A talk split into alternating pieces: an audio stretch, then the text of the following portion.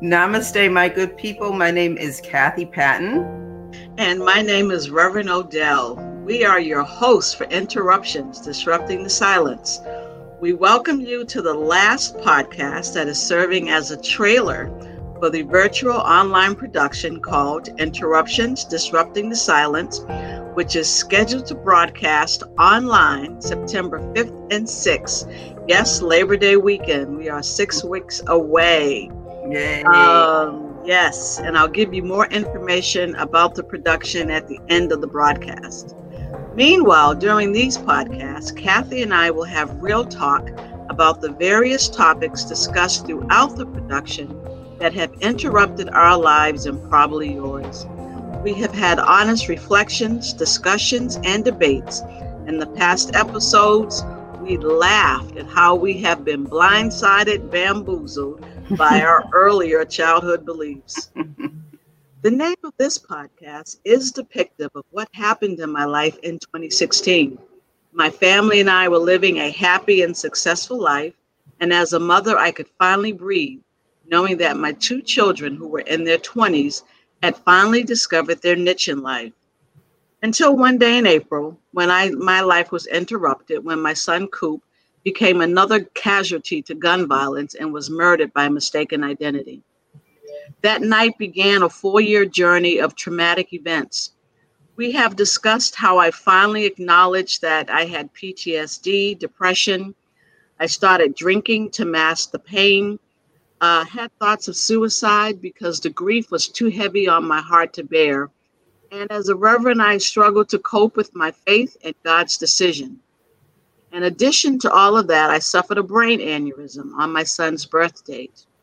And like most of us, while I've been home healing, we have a pandemic. So, in the last four years, I have learned much about myself and the importance of listening to my body, and to share this journey with you of how I finally broke my silence to share my inherited traditions and societal stigmas on mental health so that others can do the same. And I shared the commonality of the fallout was when my life began being interrupted when my child was diagnosed with autism.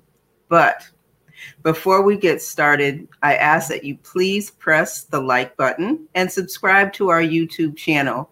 And most importantly, uh, please share this message with others because someone you know may need to hear this. Yes, thank you. So today's podcast covers multiple scenes in the production. As a reverend, a teacher, and a preacher of the gospel, I took it personal that God did not intervene in saving my son's life. In the production, I give a glimpse into the mirror, into my anger and discussion, and me demanding God to give me some answers of what happened and where was my son. It took an army of angels to help me through my pain to find and to help me to finally relinquish my anger with God, which leads us to our podcast today called How Did I Get Here? Part Two.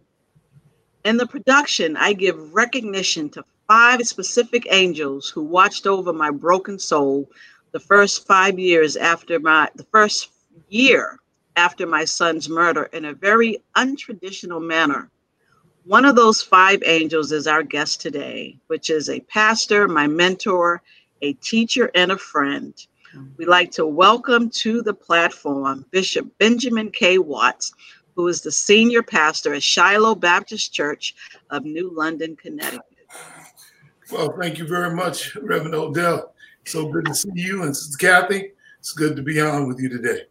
Welcome, Bishop. Welcome. Thank you. so, Bishop, I'm going to, you know, when someone goes for a job interview, and one of the questions probably is tell us something that's not on your resume. So, I'm going to ask you to tell us something about yourself that we wouldn't find by Googling you. What made you decide to become a preacher teacher? Uh, it's interesting. Um, what's not on the resume couldn't be put on the resume, and that is the fact that uh, I've probably been preaching my entire life, and that's not uh, hyperbole. Uh, I uh, I have one of those Jeremiah one uh, saints uh, from my mother's womb. God called me and sanctified me to be a prophet unto the nation. Uh, that word was embedded in me from the very beginning. And what was really interesting is by the time I was uh, 15 years old, I preached my first sermon as my initial sermon came forward, and I've been preaching ever since. I literally stumbled into the resume, but I walked into preaching uh, wholeheartedly. The resume part came as a result of God's divine direction, but the truth of the matter, the preaching part came by divine insistence. God's hand was upon my life, and those around me received me as a childhood preacher and uh, nurtured me in the faith. And I've been preaching ever since. Thank wow. you. Thank you. You know, it's, it's those are the stories we love to hear. Yes. Thank you. You know, Bishop, a lot of times we hear in our faith that a preacher is a preacher's preacher. Um, some pastors will say, I'm a preacher's preacher. And most of the time, I believe people really don't know what that means. Can you please explain what does it mean to be a preacher's preacher? Well, I think it has two meanings. Uh, one means that preachers like to hear you preach. You preach in a style, a, a, cadence, a rhythm, your hermeneutic, the way in which you interpret scripture. Um, it, it, speaks to their spirit, speaks to their soul, addresses their need. But the second way is they're a mentor.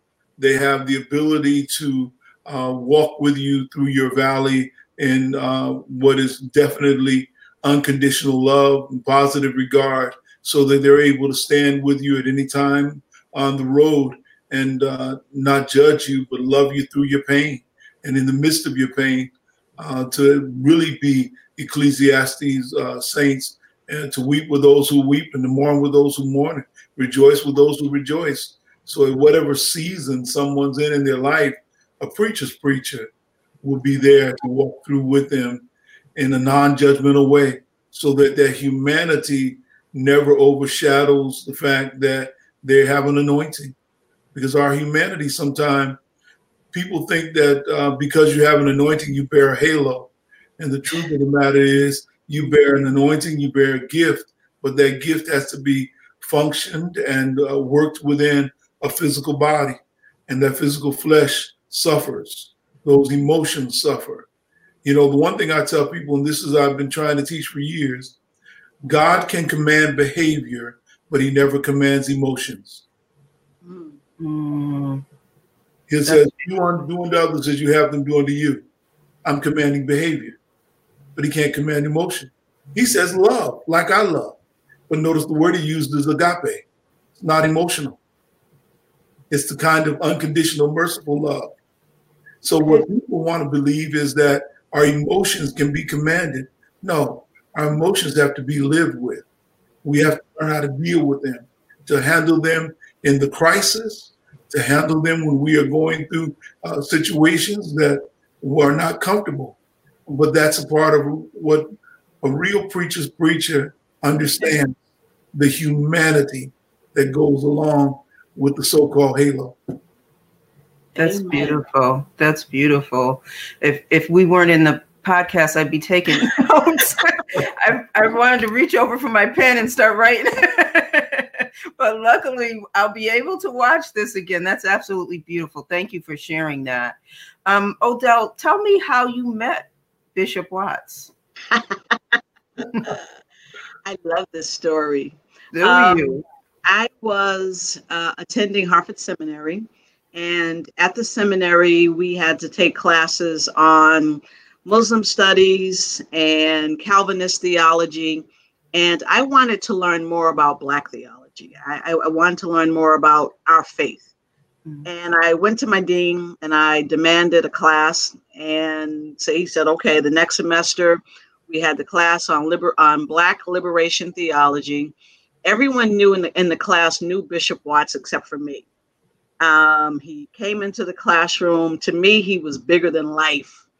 Um, he came in, he sat down, and he sat at the front of the table and we had all of our assigned books already in our syllabus. So we had did our pre-assigned reading and he sat down he looked at us pulled out a sheet took attendance and started lecturing.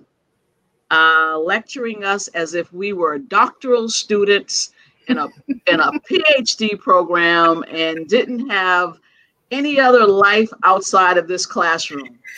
And he did that for like two weeks and nobody said a word in class. We just listened. And as soon as we had a break, we were like, Are you kidding me? um, so, because I asked for the class, I was appointed the person to go speak to Bishop Watts and to say to him, Please stop lecturing to us. We need you to teach this class because you know liberation theology. You, you know these theologians teach us something that's not in the book. And to me, he was bigger than life. I'm like, I'm not doing that. Um, but they're like, no, no, you have to, you have to. So I could, I got one of the other ministers in the class. Uh, Garland Davis was her name.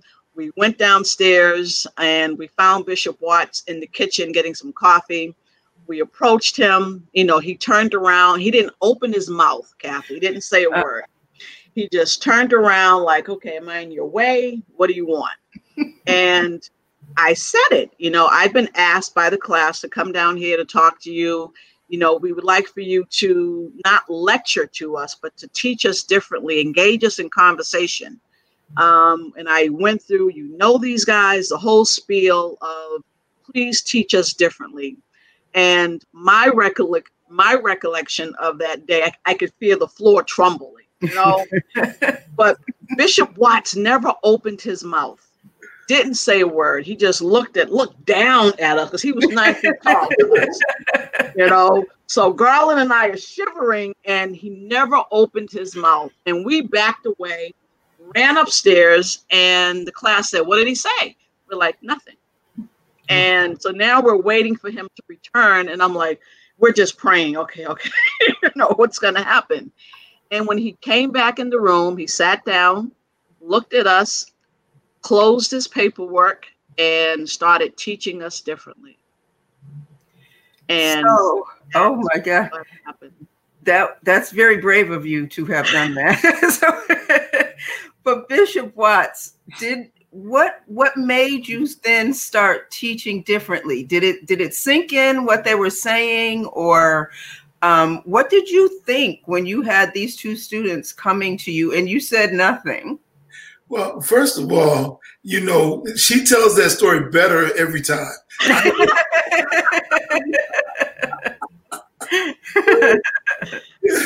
Pretty soon I'm gonna really be 10 feet tall. That just that's right. That's right. That's funny. The matter is that for me, um, teaching is not about a pedagogical style that I like or that I have to be locked into. I'm also a pastor. And so my goal is not to meet my need, but to meet the needs of those who I'm attempting to serve.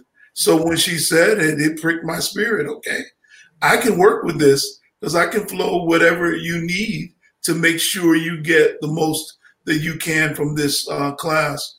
And it was a great uh, interaction uh, you know, it it it, be, it, was the beginning of my um, appreciation for Odell's candor, but more than her candor, um, but for her sensitivity to the matter, because it was not that she spoke out; it was the way in which she spoke out um, in in a manner that could be received, mm-hmm. and, uh, and so I'm I was more than happy to accommodate we had a wonderful class after that. Of course, the part she doesn't tell you is that she finished the semester um, in fear and trembling, thinking that I was going to hold it against her. Uh-huh. She even thought I held it against her until graduation. I, I, can tell you my first paper, Kathy, he gave me a C. I was like, what? A C? So, but it was honest. I mean, he was one of the rare pastors that actually read your papers. Um, most of the pastors in the school had their assistant read the papers. Bishop Watt read the papers, made the comments, and said, You have to do better. And I was like, oh, snap. um, and I did. I did do better. He pushed me to do better. Mm-hmm. And when I, he's telling the truth, when I graduated, I was coming off the stage, still in my robe, and he was standing at the end of the stage uh, against the wall. And I was like, oh man, he's, you know, he don't know me. He doesn't remember me. He just wants to bug me. And I was going to walk by him, and the spirit said, don't. Mm-hmm. And I listened to the spirit and I walked over, and spirit said, thank him. And I did. And holding his hand with the diploma in my hand and my stole, he offered me the job to be the teacher's assistant in the BM pro in, the BMP program. He had mentioned that he was going to be the new director and uh, wanted to know if I wanted the job to be the teacher's assistant. And I said to him, "Do you know my name? I'm Odell." Do you know who that? Do you know who I am? Did you like, have to look around and say, "Who's he talking to? Me?" Yeah. did you Did you want somebody else? Uh-huh. And he's like, uh-huh. "No, I know who you are," and I accept it, and I have been with him ever since. That's wonderful. Well, that's beautiful. That's a beautiful story. and you know, Odell, I want to bring you back a little bit. You okay. talk about in interruptions the five angels and that Bishop Watts is one of those five angels. Can you explain that, what that means to me? So, in the production, I'm not going to give it all away. You'll see mm-hmm. that there are very specific roles. I mean, I had an army of angels that watched to help me to get through this, but there were five specific angels that I identified who were available for me that first year in a very untraditional, unconventional way. And the way Bishop Watts was available, he called me and said, We are going to get through this. Whenever you need me, call me. I'm here for you. We're going to get through this together. Call me 24 7. I'll be available. And 24 7, he was available. Didn't matter the time of day, the weekend, I called, he answered the phone. And it was either pray me out of bed, pray me through this day, Sometimes he prayed me, which he didn't know that I, you know, had thoughts of suicide. You know, pray me, help me to get through this. And basically, I, I remember saying to him one day, Tell me something that you believe, that you know about God, that you can't preach from the pulpit, you can't teach in Sunday school, that you believe in your heart that's going to help me to get through this. Because I needed to know more other than what I already knew than what was in the scriptures. I needed something else. And that's what he did.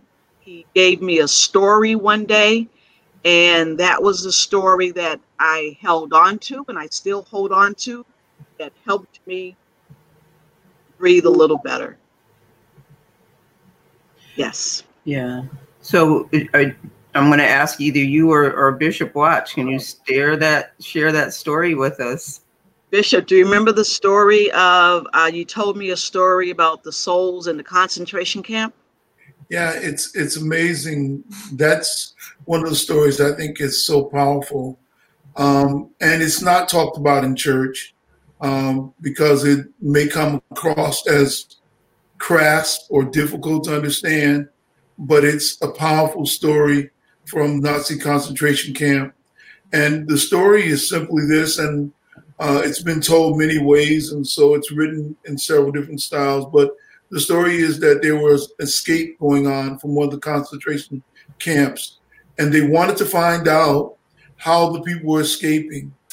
So they took three individuals and they threatened their lives to kill them if they would uh, not tell who, uh, uh, what way people were getting out of the camp, how they were escaping. They took an old man, they took a woman, and they took a child. And what they did was they took them and they prepared to hang them.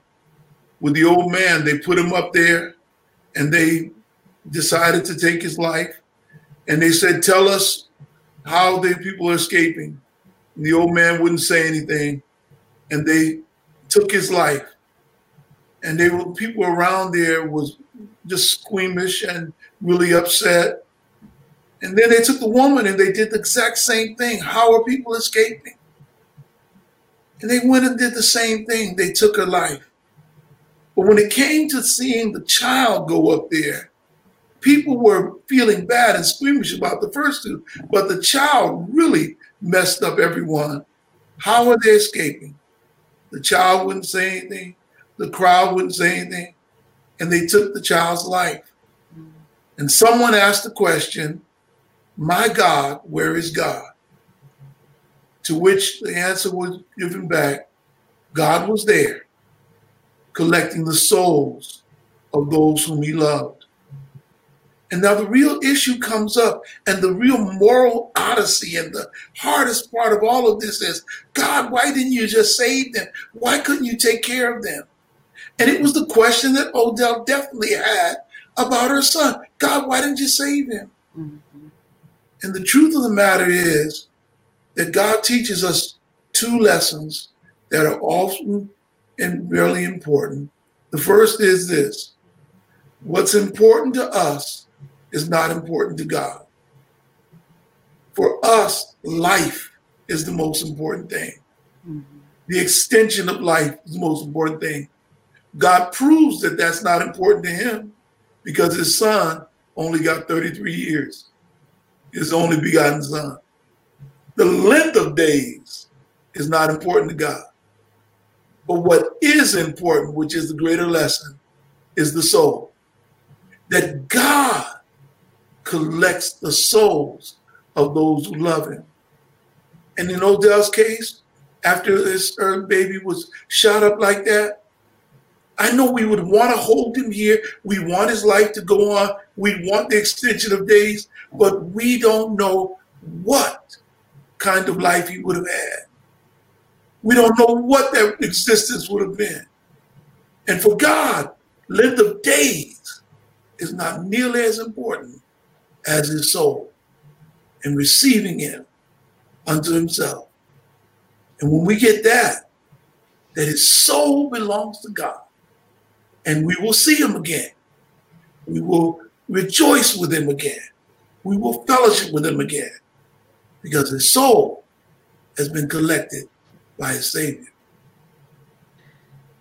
That's and beautiful. it was that story that I still cry about today that I mm-hmm. held on to that got me out of bed. Mm-hmm. It was hard to hear that God doesn't care about what you care about, touching the physical body.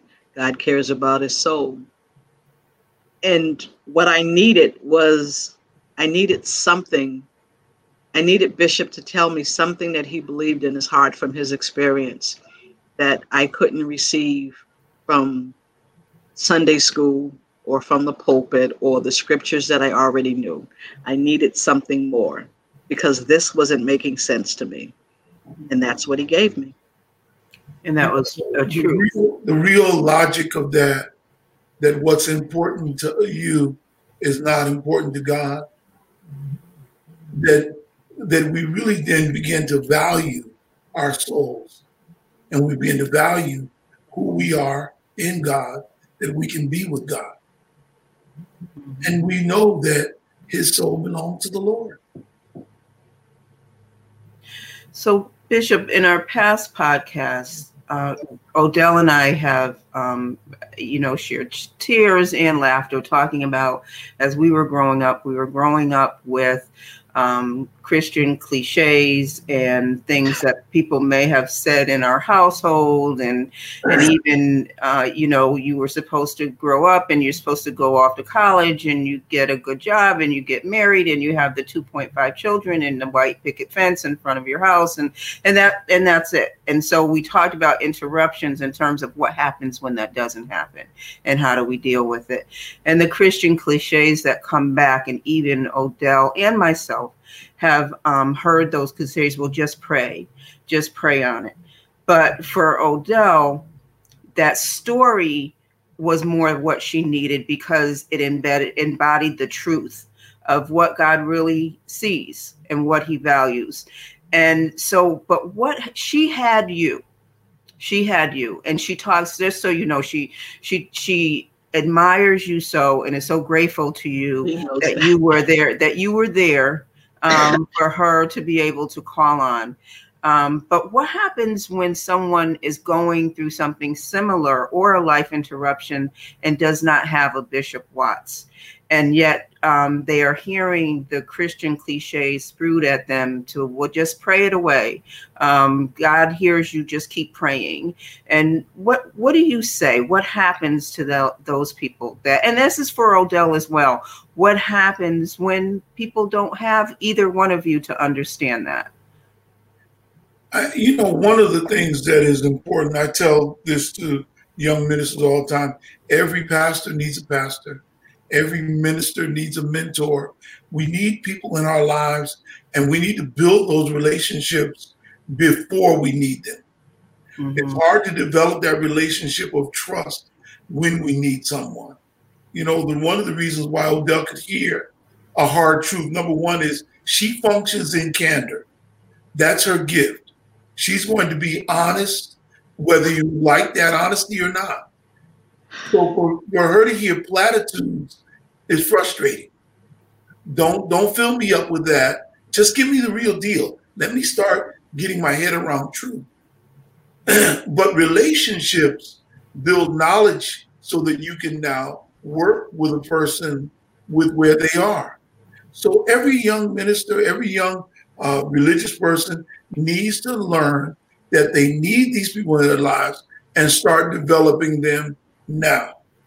That idea of being a lone ranger, a lone, uh, a lone woman of God, doesn't work. Mm-hmm. Everybody needs somebody, and that's that's that's the first thing. But the second thing is that you have to have people in your life that have had enough life experience that they can hold your life and its value and recognize your worth and your value and not allow any of the flaws that we all have to become a part of the devaluing of your existence.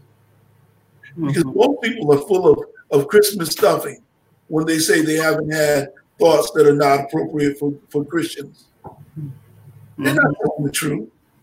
They're not telling the truth. You know, we all struggle but if someone is only praise the Lord, praise the Lord, hallelujah, hallelujah. Well, sometimes there are days when praise the Lord, praise the Lord is not the first thing on your mind. Mm-hmm. It's I hurt. I'm in pain. I cry. This is hard. And don't tell me God needs another flower in his garden. God need my flower. That's the most derriere backward statement you could ever have and you can figure that out, translate into slang. I mean, the, the, the reality is that that we have to deal with the real. And I tell, I tell people that there are three things that I hold as dear. And that is that I will always seek to be righteous, I will always seek to be raw, and I always seek to be real. I don't want to play with people. I want to give them and deal with their rawness and I need to walk with them in that. Mm-hmm. You know, last last point I want to make real quick. Stop painting the picture of Jesus at Calvary up there on the cross, and it's a bloodless cross. Think about it. It's messy at the foot of the cross. Out from his side came blood and water. It's mm-hmm. messy at the foot of the cross. And if you can't deal with that mess, it's the wrong profession. And mess it was. I was I was broken. I was at the lowest I've ever been in my entire life. I remember being home and Jehovah Witness come by on Saturday. And I'm like, mm, not today. She goes, Oh, hi, hi. I just want to be able to come and just pray with you. I'm like, I don't think so and she got my wrath and wanted to talk about the, the, the booklet she wanted to give me, the Watchtower, and wanted to pray with me. And she would give me scriptures, and I would finish the scripture. And she wanted to talk about the goodness of Jesus. And I was so mad. And I would, she would just, she got my wrath.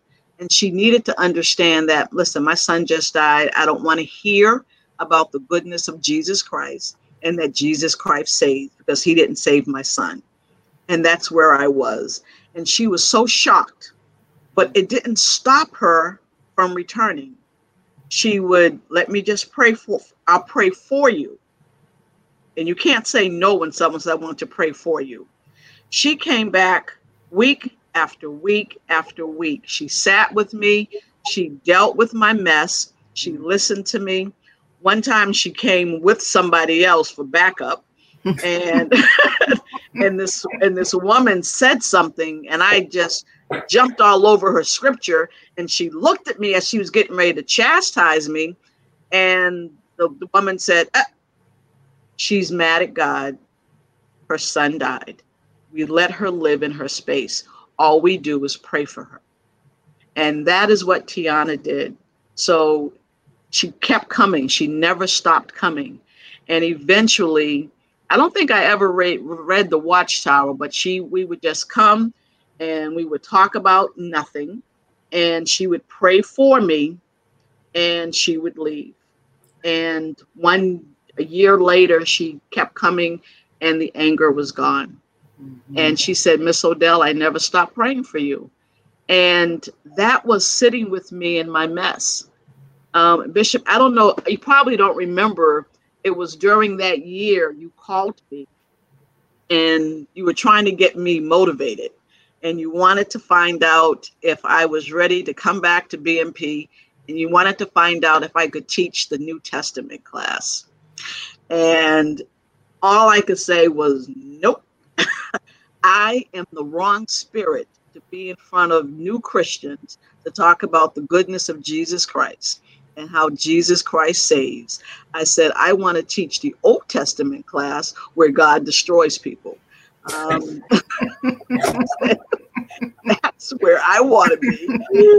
And Kathy Bishop said, Okay, tell me how you really feel.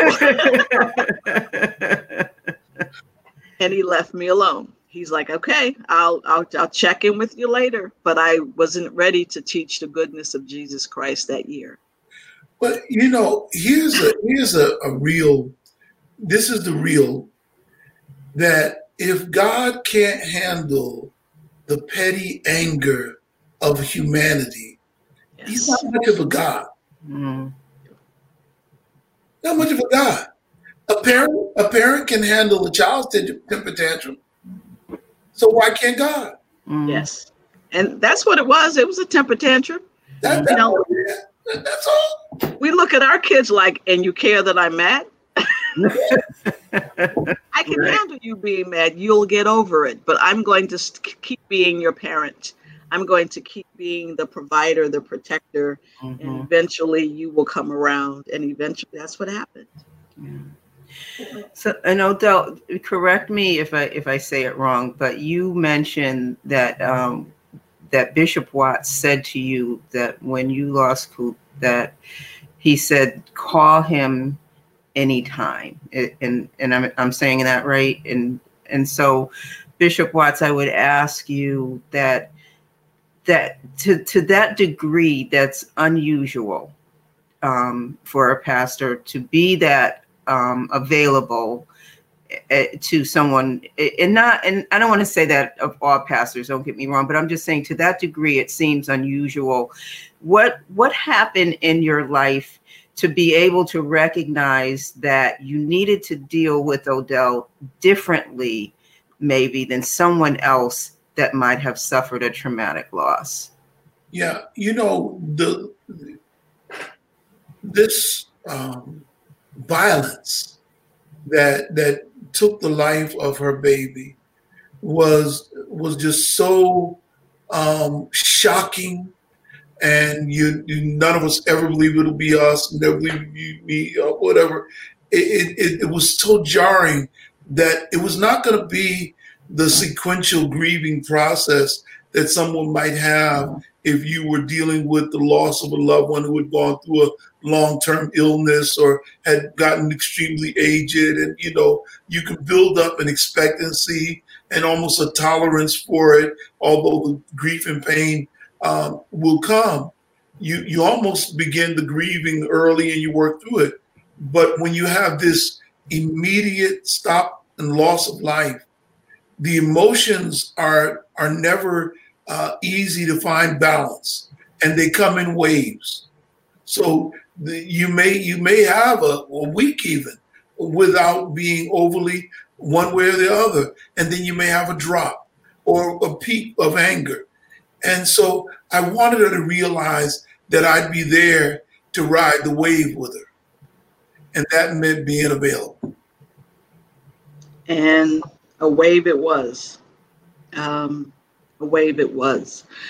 Bishop, you know, your your job even more so is more is just just as challenging now as a as a pastor um, before COVID nineteen happened. We, we're still having a increase of black on black crimes, police crimes, uh, racial crimes. I mean, we've always had it, but it's even more so in our faces. Um, with COVID 19 and people outside of the church, what is it? What's going to happen? And I and I know you don't have a camera into all the answers, but in your opinion, what's going to happen? What what do the pastors need to know? The leaders, spiritual leaders, need to know when the disciples come back to church. And it's not just the mothers grieving from COVID nineteen; it is a increase of depression, um, grief from all walks of life, all walks of profession that are going to come back into the church. What is it that church leaders need to know and to do differently? Well, I think the first thing that everyone needs to know is whatever plan you had before COVID 19, you need to scrub it and start afresh because whatever is on the other side of this pandemic will be a new normal. Mm-hmm. We may never go back to having worship where we used to have it. That's number one. Number two, we have to go in and the, every pastor needs to accept the fact that mental health should be a ministry within the church, like the Mother's Board or the Missionary Board or uh, the Healing Hands or the Helping Hearts or whatever those other groups. There has to be an understanding that grief ministries need to be developed differently. Ministries of mental health need to be dealt differently. And that we have an obligation to create an ethos that it is okay and actually it is preferred that people would be seeking therapy, mental health support, that, that the church puts forth the idea that it is not a lack of faith to deal with human emotion, that they can be done together. I can pray and I can still go to therapy. I can pray and take medication if that's what's necessary. Yes. I need to, we need, we have to create an environment for that. That it's not a sign of faithlessness, that it's not a sign that you don't believe in divine healing or divine intervention. No, you've had a major interruption. Back to the plate you've had a major interruption that may require you to restabilize your life and restabilizing your spiritual life, your emotional life, and restabilizing even your family life. Mm-hmm. Because that's different. And, and but we have to create the the space for it going forward. Okay. Mm-hmm. So, Bishop, thank you for that. Thank you so much. Um, first of all, how are you, and and how are you dealing with COVID nineteen? Well, you know, it's ministry is completely different. I've been working since early this morning. Mm-hmm. I, uh, I get up, commute to my office here, from my, my room to my office here now, and uh, and I'm online. I uh, I still do counseling. I do Zoom counseling uh, I, I send Zoom invitations at request. I still do all that. Still go to all the other meetings that we are having, both as faculty and within pastoral circles. So it's it's different. It's different, um, but it's necessary.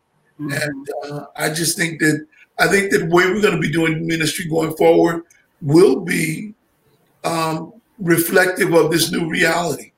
You know, you watch going forward the churches that come out of this who go back to the same Sunday morning service program that they were doing prior to COVID 19 mm-hmm. are not going to do well.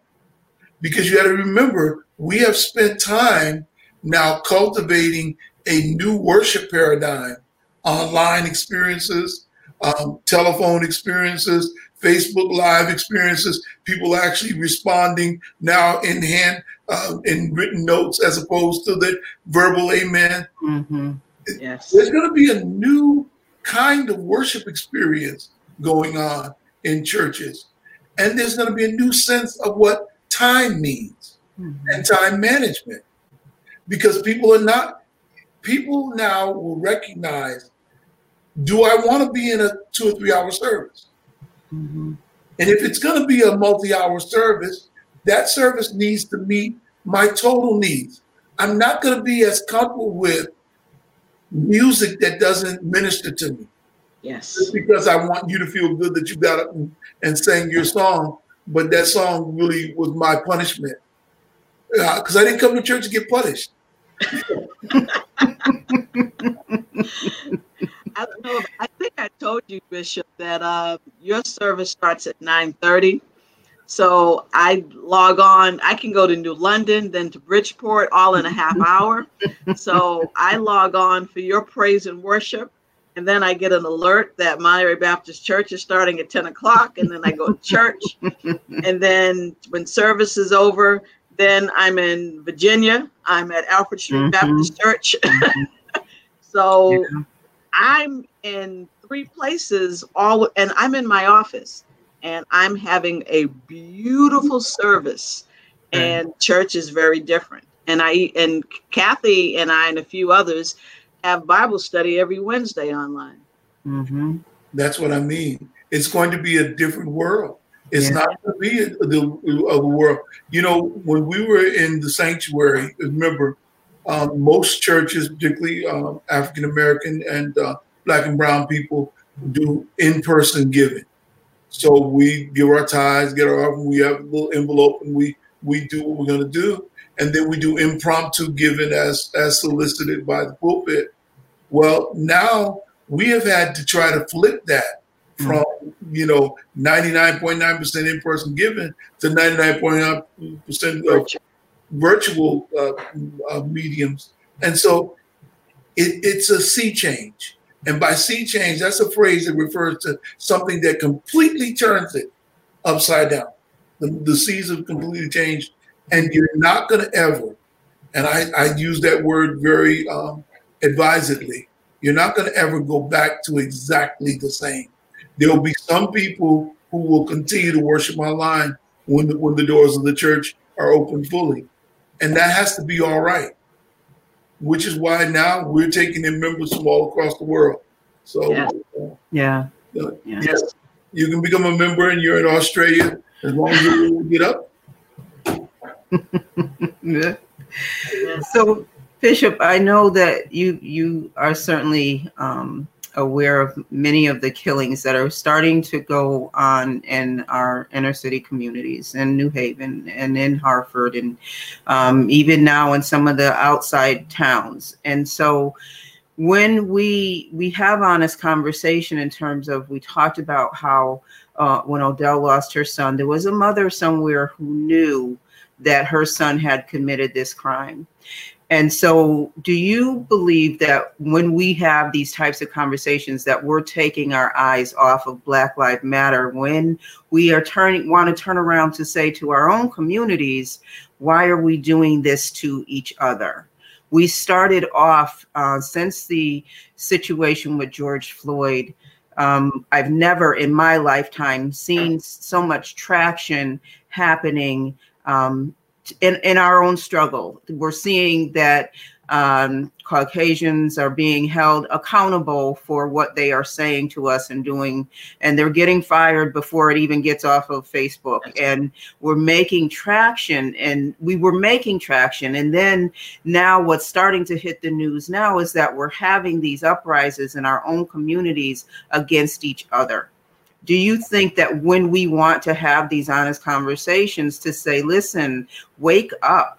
Stop doing this to each other. Why uh, are we taking our eyes off of black lives matter? And then also why do you think that in the black community that so many people are hesitant to really talk about the crimes that are going on in our community?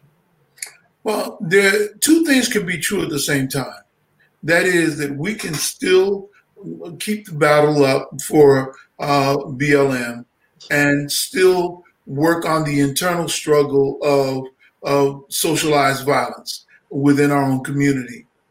Those two things can be in, in, in the same, held together at the same time without taking our eyes off of either one of them. We, and, and the problem with some people who are talking now, they they want to talk about one or the other. Yes. And then what they don't know is they position themselves with with non uh, African American, black and brown people and saying, look at those people. Well, we have to realize that just because we're having this moment now, this epoch moment of, of clarity for others, where they're starting to see the struggle, the racism, systemic uh, issues that are going on, doesn't mean that we at the same time ameliorated all the crises within our own community, of the drugs, or the violence or the the um, quick temperedness, um, the the the mindset that makes one feel that any slight is an affront to my personhood, my manhood. Now I've got to take you out. You stepped on my shoe. You looked at me the wrong way. You looked at my girlfriend. You know, that's all that is the result, the direct result of disenfranchisement, poverty. It's the result of lack of education, lack of hope, lack of dream, lack of desire. So, but most of those issues that create the violence in the community are the result of the systemic oppression that has been going on. Mm. So we have the result of that. So we have cause and effect. Mm-hmm. The effect is the violence within our community. The cause is still there, which we got to fight against and try to chop down. And that's where the Black Lives Matter campaign comes from because it the BLM only is really was really focused on one issue. And they tried to expand it out in their writings, but the single issue was police uh, systemic violence. Mm-hmm. But but we realize that it's bigger than that. But if that system can fall, then maybe we can get real, true prison reform, real, true social justice reform in terms of you know sentencing and guidelines and the whole like matter and the three strike laws taken down, the mandatory minimums taken down. Once we knock down the police issue, then we get those other things. But that doesn't all won't all of a sudden take and raise up the generation. You know, right now, one of the reasons why Chicago is so hot is that the the the parents now of the children who are committing violence in the street are the same parents who were disenfranchised when they were children, who never got a chance to get their education, who mm-hmm. never got a chance to go above their ceiling of their community. They now have children, and that generational struggle is capped there in a ter- territorial fight for property they don't even own. Mm-hmm they're going to jail for crimes that that that the other community now are going to be made millionaires for. Mm-hmm. Yes. Yes. So we've got to be able to work on both. We got to work the social justice piece on this side, and and by social justice there, I'm talking about making sure we have adequate housing, adequate jobs, mm-hmm. making sure we have training programs, making sure you know one reason why the suburbs don't need as many police officers is because they have resources. Mm-hmm. You have to steal for what you already have. Right. Right. Mm-hmm. And see, Kathy, you hear this response? This is what we wanted him to teach in class, and that's what he did. that's what he did. That's what he taught yeah. us in class. You know, it's um, you know, all of it is real and so many questions to mm-hmm. be asked and answers. I was this Sunday, I was at my cousin's house. After I leave you, Kathy, on Sunday, I stop by my cousin's house, mm-hmm. and I'm sitting outside with my nephew, and you know, he's like, Auntie, now that um, interruptions is coming to the stage. How do you how, how are you dealing with this? How are you, you know, and you're still hearing about, you know, black crime, you know, another killing happening in New Haven, and you're trying to tell your story. He's like, tell me how you're really doing. And I can tell you that I had to, I can look at him and, and say, God doesn't care about what I care about. And I gave him that story, Bishop, mm-hmm. that I'm okay because now I understand it's not, I'll never be okay with my son not being here. That pain never goes away, but the dagger is pulled out some from my heart. So it's not as piercing, you know, and the pressure is not as tight. And I'm talking to him and I'm saying there's some things that I'm okay with. As I mentioned to you, I think I called you one day, Bishop, and, and talked to you about we were listening to Pastor Wesley on Alfred Street Baptist Church. And he was telling a story that he was um, at a service for a young girl who was hit by a drunken driver. And the pastor said it was God's will. And he was like, no, I, I, I can't, I can't, I can't accept that. No. So he began to teach about free will, that with free will, there are people who make bad decisions and people who make good decisions. And then that people, good people, become victims of bad choices. And it's those words that, and your words and your story, that has helped me to pull the dagger out of my heart and to help me to heal. And I reflect on that story that I could say to him that my son was a victim of someone's bad decision. You know, so if that's the case, why didn't God save Abraham? I mean, Abraham. Why didn't God save Martin Luther King? Why didn't God save, you know, you can go through the list of people. Why didn't God save? Why didn't God save? People have free will and they make bad decisions, and we become victims of that. And that's what's been helping me uh, on this journey to find soothing words of comfort that are not in the scripture, that are not preached from the pulpit um, to help us to heal. You know, Thomas Aquinas first said it that free choice of the will is is the gift of all humanity. Now, the problem with free choice of the will is when your will impacts upon mine, mm. and the tragedy of of our existence is the freedom that God has given us. The blessing of our existence is the freedom that God has given us. So, how could that that freedom God has given us be both a tragedy and a blessing because some people will use their freedom for nefarious means, for devious means, and their freedom will impact upon my freedom and my choice and my joy and my peace. And what I have to learn to deal with is not a God that that says it's my will for this child to die. It's a God that says in the midst of it, I'm going to do two things. I'm going to take care of my child and the soul of my child. And then I'm going to walk with you and carry you so that you know that you're going to be okay.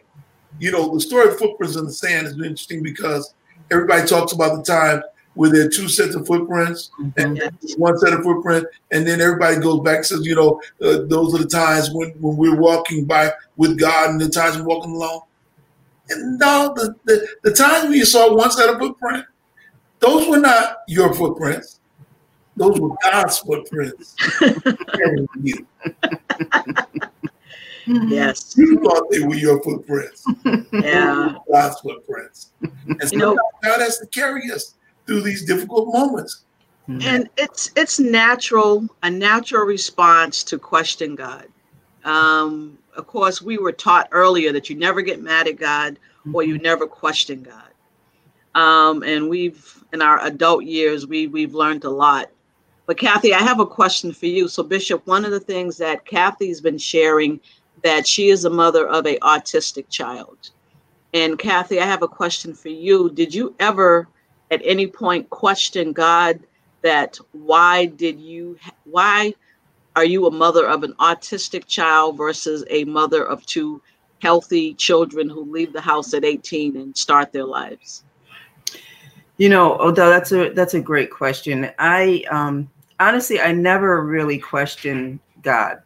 Um, it was not until uh, my daughter got older that I started questioning why was she not able to have the normal type of lifestyle that other young ladies have. It's hard. It's hard to see that. It's hard to see that your child is not the one that's invited to um, parties or your child is not the one that's going to be able to go out and, and perhaps get married and have that normal lifestyle.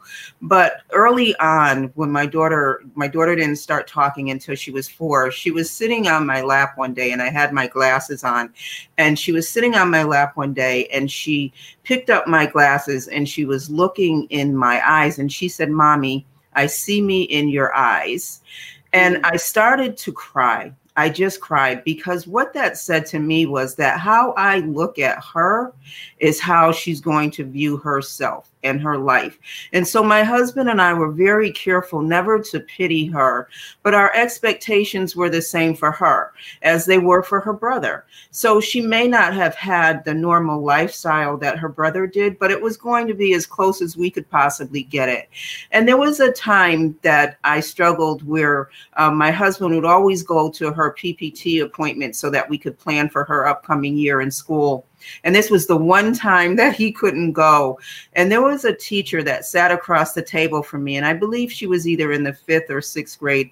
And the teacher said to me, um, You know, Mrs. Patton, I think that it's probably about time that you recognize that your child has reached her capacity of learning. And, and if I could have jumped over that table and choked her, I, I think I would have but I, I held it together because I wanted to burst out in tears. And I held it together long enough to say to her that you don't recognize who our household uh, uh, responds to, that we report to a higher authority than anyone that is sitting in this room. And when he tells me, that my child has reached the capacity of learning, that's when I will hear that. But until then, for you as a professional, as a teacher, to ever sit across the table from a parent and tell them that their child has reached the capacity of learning, that maybe you're in the wrong profession because no teacher, no one person should ever tell a person uh, such a such a thing as that that would just attempts to destroy a person's soul. And so for us, we always had the same expectations of her. Um, we do we deal with it on a daily basis. And yes, our lives were interrupted, but it's a different type of journey for us. And we had to learn how to really live with that. You know, the beauty of your testimony is this that life gives us interruptions Sometimes we don't get exactly what we thought we were going to get or the way we wanted it. But there's a there's always something that God is doing in the midst of it.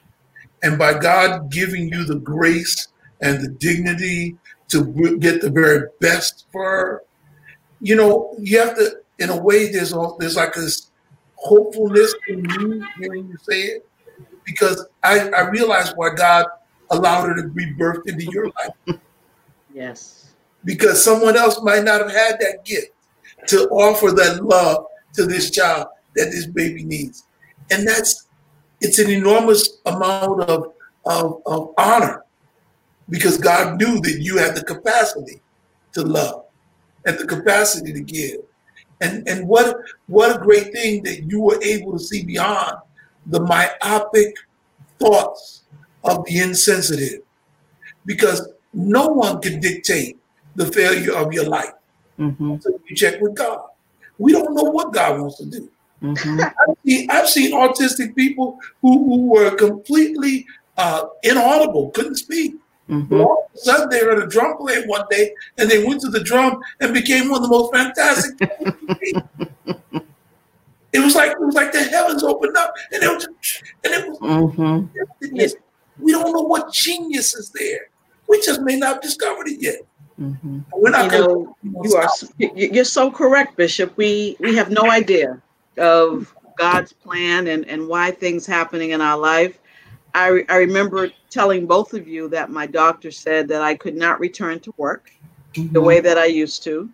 And I was devastated um, since the brain aneurysm that I'd had to reinvent myself. Mm-hmm, mm-hmm. And Bishop said, Well, that's probably a good thing. And I was like, uh, You know, I'm not going to tell you what I really said, Bishop.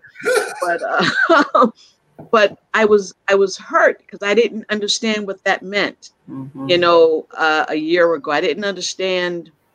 You know, why was he telling me that I could not go back to my education, my profession, my my lifestyle? That that's all I knew.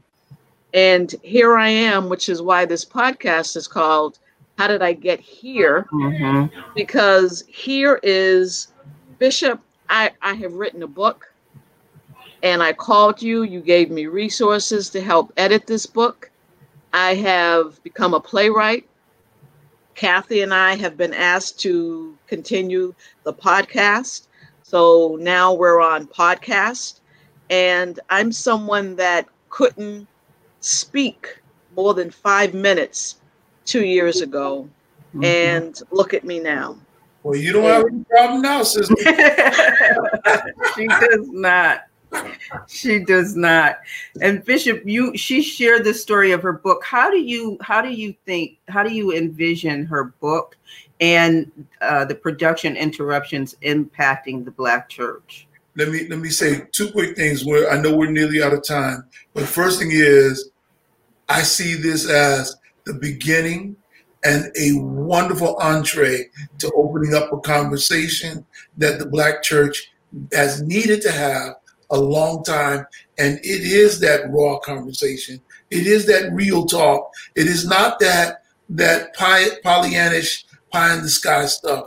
Because what we need is to be honest and to say, this is how I feel. This is what I've been experiencing. This is what I go through. And here's how I got to the other side. And here, th- this may not be what I had before. Matter mm-hmm. of fact, it's a new normal. And in some ways, it's a better normal because it is who I am made of the compendium of all of the facts, information, data, and big one, experience I've been allowed to have. Amen. I'm looking yes. forward to seeing great things. Beginning of the conversation, I'm looking forward to seeing you ladies. Look here, you know, when y'all get syndicated, we. oh, that's fun. I don't know about all that. We're just taking this a, a day at a time. Um, so uh, our time is up, and Bishop, we could not have had a perfect guest to help us and to help others who are listening to this broadcast to know that it is a journey. It is a painful journey, but it is a journey and one of the things that we discussed is that, you know, metaphorically, you have a limp, and everybody has to figure out how to walk with that limp. Um, and I'm learning how to walk with mine. And I thank you for being a mentor in my life and helping me to get through this. We're not finished because interruptions is coming, mm-hmm. and it's that's why it's called disrupting the silence. So it's it's time to have conversations. Looking forward to it. Yes. So our time is up, and we say thank you. Uh, earlier in the podcast, Kathy and I announced that this was the last podcast for interruptions, disrupting the silence. Uh, but the director has asked us to continue. So this serves as the last podcast for the trailer for interruptions and we will return. We will reset, rethink of uh, how this production is going to continue, but we will continue to have real conversations that have interrupted our lives and probably yours, and to have real talk and real discussions. And Kathy and I are going to return twice a month, every Thursday, uh, first and third Thursday. Correct, Kathy? Yes, yes. First, first and third, first and yes. third Thursday uh-huh. of every month. We are going to continue. We'll have more guests. Um, Bishop, we thank you for being here um, information in terms of how to purchase your on how to secure your online ticket for interruptions will be given to you uh, details as you can go to my website www the number two reinventyourself.com and from there you will receive instructions on how to secure your ticket for interruptions. So we thank you all for tuning in and we'll see you in two weeks. Thank you. Thank you. Blessings on you. Take care. Namaste.